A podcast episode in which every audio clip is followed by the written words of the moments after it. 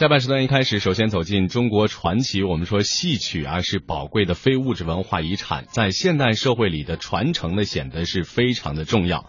河南呢多部门近日联合下发了通知，九月起将会在河南全省的学校开展为期三年的戏曲进校园活动。我们来跟随记者了解一下。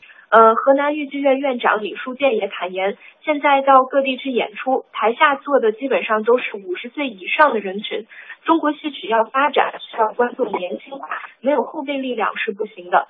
他认为可以学习台湾地区一些剧团的做法，甚至专门排演了儿童剧。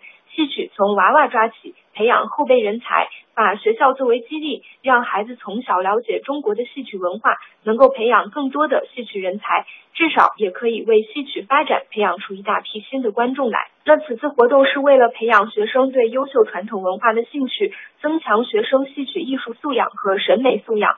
通过课程开设、教师专业培训、特色学校培育等多种形式。在全省大中小学开展戏曲文化通识教育，具体思路是一年试点，两年推广，三年普及。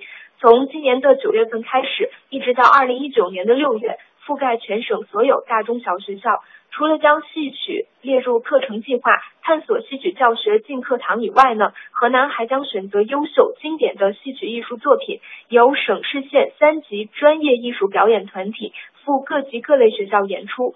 那目前呢，活动第一批演出的剧目已经公开，包括《采花轿》《花木兰》《收姜维》《朝阳沟》等整剧和折子戏。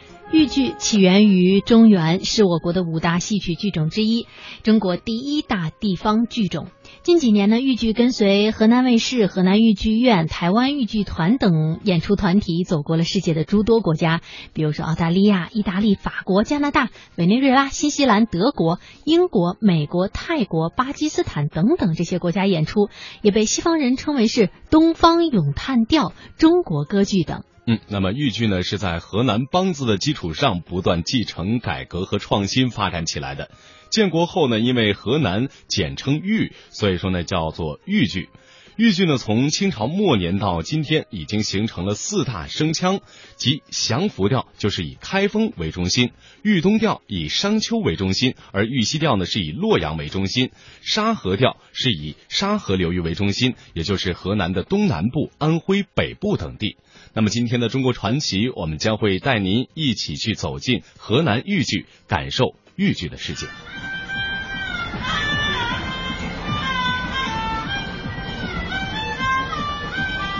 哎，毛毛，你知道我们现在听到的是什么吗？那还能难得住我呀？嗯，这就是班胡，嘿，板胡，而且还是豫剧板胡。是河南话一出，我还有点懵哈。这个毛老不愧是河南人，这乡音一出啊，马上就听出来了。那当然，说到咱们豫剧呀。在我们老家，很多人都亲切的称他是河南梆子。哦，你只要一到河南，处处都能听到豫剧的声音。而豫剧呢，它有它非常深厚的群众基础。严格的说起来，这种地方戏都起源于农耕文化。走到今天，进入一个信息时代的时候，豫剧呢，可能老百姓选择的精神需求的选择宽了多了。那么它也会会受到一些影响，但是呢，它的群众基础还是很厚。为什么呢？一个是呢，你看全国目前，因为戏曲院团来讲，河南省地方戏的院团恐怕还是最多的，嗯，这是其一。其二呢，全国的好多的省份目前还都有豫剧团。再一个呢，老百姓的基础，我说它比较厚实在哪儿呢？你看，你到了公园，你到了大的社区，凡是有这种百姓休闲的地方，晚上、早晨。都有一些戏迷在那儿拉拉着胡琴去去去吊嗓子唱，而且是互不相识，听着听着，来你给我来段什么什么，然后我就给你唱段什么什么，完全是这样一种自由结合的一个一一种形式。所以我想他在老百姓中间传唱还还是可以。那么在他的器乐上，比如说他的板胡，呃，比如说曲胡，比如说他的坠胡，比如说他的二胡，包括我们谈到说古筝这个。其实曾源于中原，一直发展到南派，南派的曾也都是从中原客家人带过去的，从南宋以后。所以我就觉得这一块呢，恐怕这些器乐应该是要想听到它原汁原味的东西，恐怕是要到河南来听的。刚才给我们介绍豫剧的是郑州市文化局的国家一级导演黄海碧先生。嗯，正像他所说的，在郑州采访的时候，我经常能听到当地的戏迷三三两两的把把嗓子，嗯，拉拉板胡。哎，是啊是啊，尤其是那个啊，你你听过吗？那哪个？刘大哥讲话啊，理太偏。听过，太熟悉了。谁说女子享清闲，男子打仗到边关，女子纺织在家园？嗯，这段唱词和唱腔啊，相信河南人很熟悉，那大多数中国人呢也不陌生。对呀，飒爽英姿的巾帼女英雄之所以能走进千家万户中国人的心中，我觉得应当归功于这豫剧《花木兰》的传唱了。哎，巧了，我跟你说哈，在郑州采访的时候啊，嗯，我还真在郑州的碧沙岗公园里面遇见了一对老戏迷啊，正在那儿交流学习呢。我们过去跟他们聊一聊吧。走啊！我唱豫剧是吗？待会儿您在唱的时候，我能录一点行不行？哎呦，你太牛了我 我学唱了呀！您学学唱应该也很不错的，唱了几年了您？唱我唱刚学的，我都喜欢听这个，本身都是河南人嘛。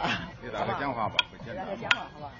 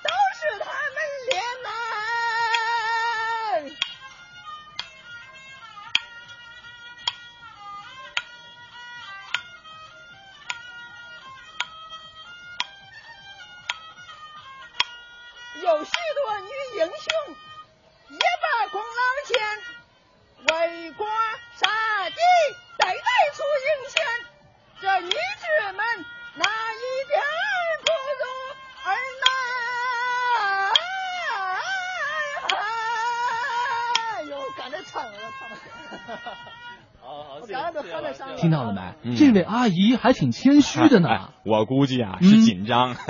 作为河南老乡啊啊，我就觉得人家唱的还是相当不错，起码咱们听能听出来这河南的味道啊。对呀，哎，平时在办公室还真很少听到毛毛呃能哼一下豫剧哈。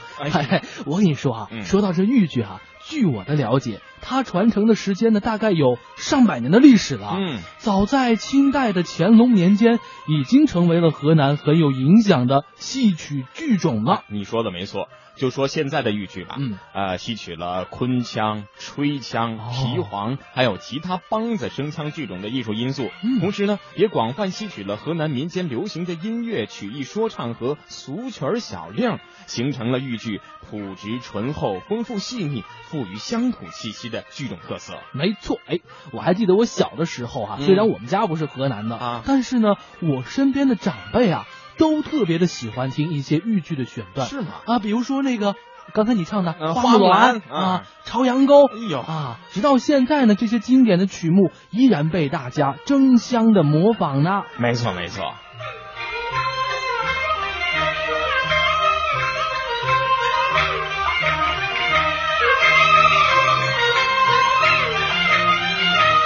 我真正对豫剧产生兴趣是在两千年，我搞了一个戏曲的春节晚会。那搞这个戏曲晚会呢，那我就要对戏曲有一些了解的东西。那个时候我才发现，哟，虽然我小的时候也父母带着我到戏剧场去听戏，我听的时候常常是在剧场睡觉。啊，是坦率的说。但是这个时候说上就是三十年以后了，因为我三十年以后做这个的时候，我就觉得，哇，我才发现这个戏曲真是博大精深，而且他那种精深邃的东西，那种艺术那种极极致的东西。你比如说，我常说他的头饰那种华丽，他的服饰的那种华精美啊，包括这种服饰头饰的设计。穿靴戴帽的那个水袖，所以说一招一式的那种城市化的表现，以舞代唱，以唱代舞的来讲述一个故事，那我觉得这真是一个是一般我们传统意义上理解的歌剧所不能完成的。哎，正像黄海碧先生所说的呀，嗯，这豫剧就像是家乡的一坛酒一样，是啊，这时间越久，就越觉得其中的那个韵味儿啊。哎，其实大家可能不知道哈，河南的豫剧呀。可是我们国家的非物质文化遗产呢？你说这事儿我知道。嗯，在二零零六年的五月二十号，豫剧呢经国务院批准列入第一批国家级非物质文化遗产的名录。咱们郑州市这边呢，就以郑州市豫剧院的胡美玲为代表，嗯，就作为这个非物质文化遗产的继承人。啊也已经在文化报上也公布了。那河南豫剧严格的说还是以河南梆子为主要这个行腔骨干来发展起来的。那么今天的豫剧呢，严格说也都在大家也在谈这种艺术创新啊什么。其实严格说起来，往我们往回看四十年的话，那么当时的朝阳沟也已经不是一个原汁原味的豫剧，或者传统意义上的豫剧，它也是一个一个新的创新的豫剧。那么被当时接受以后，又就发扬发传承过来。那么今天我们在做豫剧的话呢，它也是一个面临一个创新。但是创新的前提就要求我们固本求新，一定要我保持它传统的那些老百姓多年以来习惯的东西，而且是带着强烈的地域文化色彩的根基。有这样的东西的话，你再去做一些创新的话呢，恐怕就会会有一些你面对今天的观众欣赏口味也变了，那么欣赏要求的标准也变了，培养年轻的观众。因为这些八零后以后成长的孩子，几乎是听着摇滚或者听着流行歌曲长大的，他们对这地方戏的东西很少。可是地方戏的就是他生一丝长一丝的一种文化培养的一个土壤。其实我们从五年前做那个《白蛇传》的时候，我们有个新版《白蛇传》，那个那个《白蛇传》的时候，我们做的时候已经是做了这方面的一个。有益的尝试和探索，而且取得的效果非常好。到现在，你如果在郑州，你去走它，郑州还有一个比较有趣的现象，就是戏曲茶座非常多。对，哎，你到戏曲茶座，一定都会听到我们新版豫剧《白蛇传》的唱段。嗯，哎，因为这里边就说明什么？就是它还是有基础。另外呢，这种创新得到了一种观众的认可，对，或者得到听众的认可。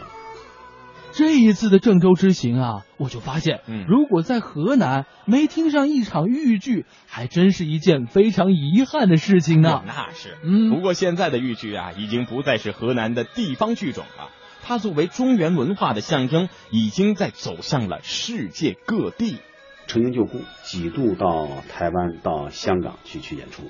你看台湾就有豫国光豫剧队，呃，香港没有，但是到香港看媒体上介绍也颇受欢迎。豫剧能到港台数度的跨海去演出，我想如果没有那边的需求，你也走不出去。在台湾去演出也好，在香港去演出也好，你肯定河南籍的观众是趋之若鹜的。为什么？他等于乡亲来了嘛，他家乡的亲人来了，他要来相亲，对他要听乡音，他在那儿他需要一种根的意识，对他有一个牵挂，需要对他一个撕扯。那这个撕扯和牵挂，他需要一一一种回应的满足。那当有豫剧、有家乡戏来的时候，他肯定会趋之若鹜。听到了吗？这呀就是乡音。作为在外漂泊的河南人，一旦听到熟悉的豫剧，就知道那是来自家乡的呼唤。这就是根，是家。刘大哥讲话，理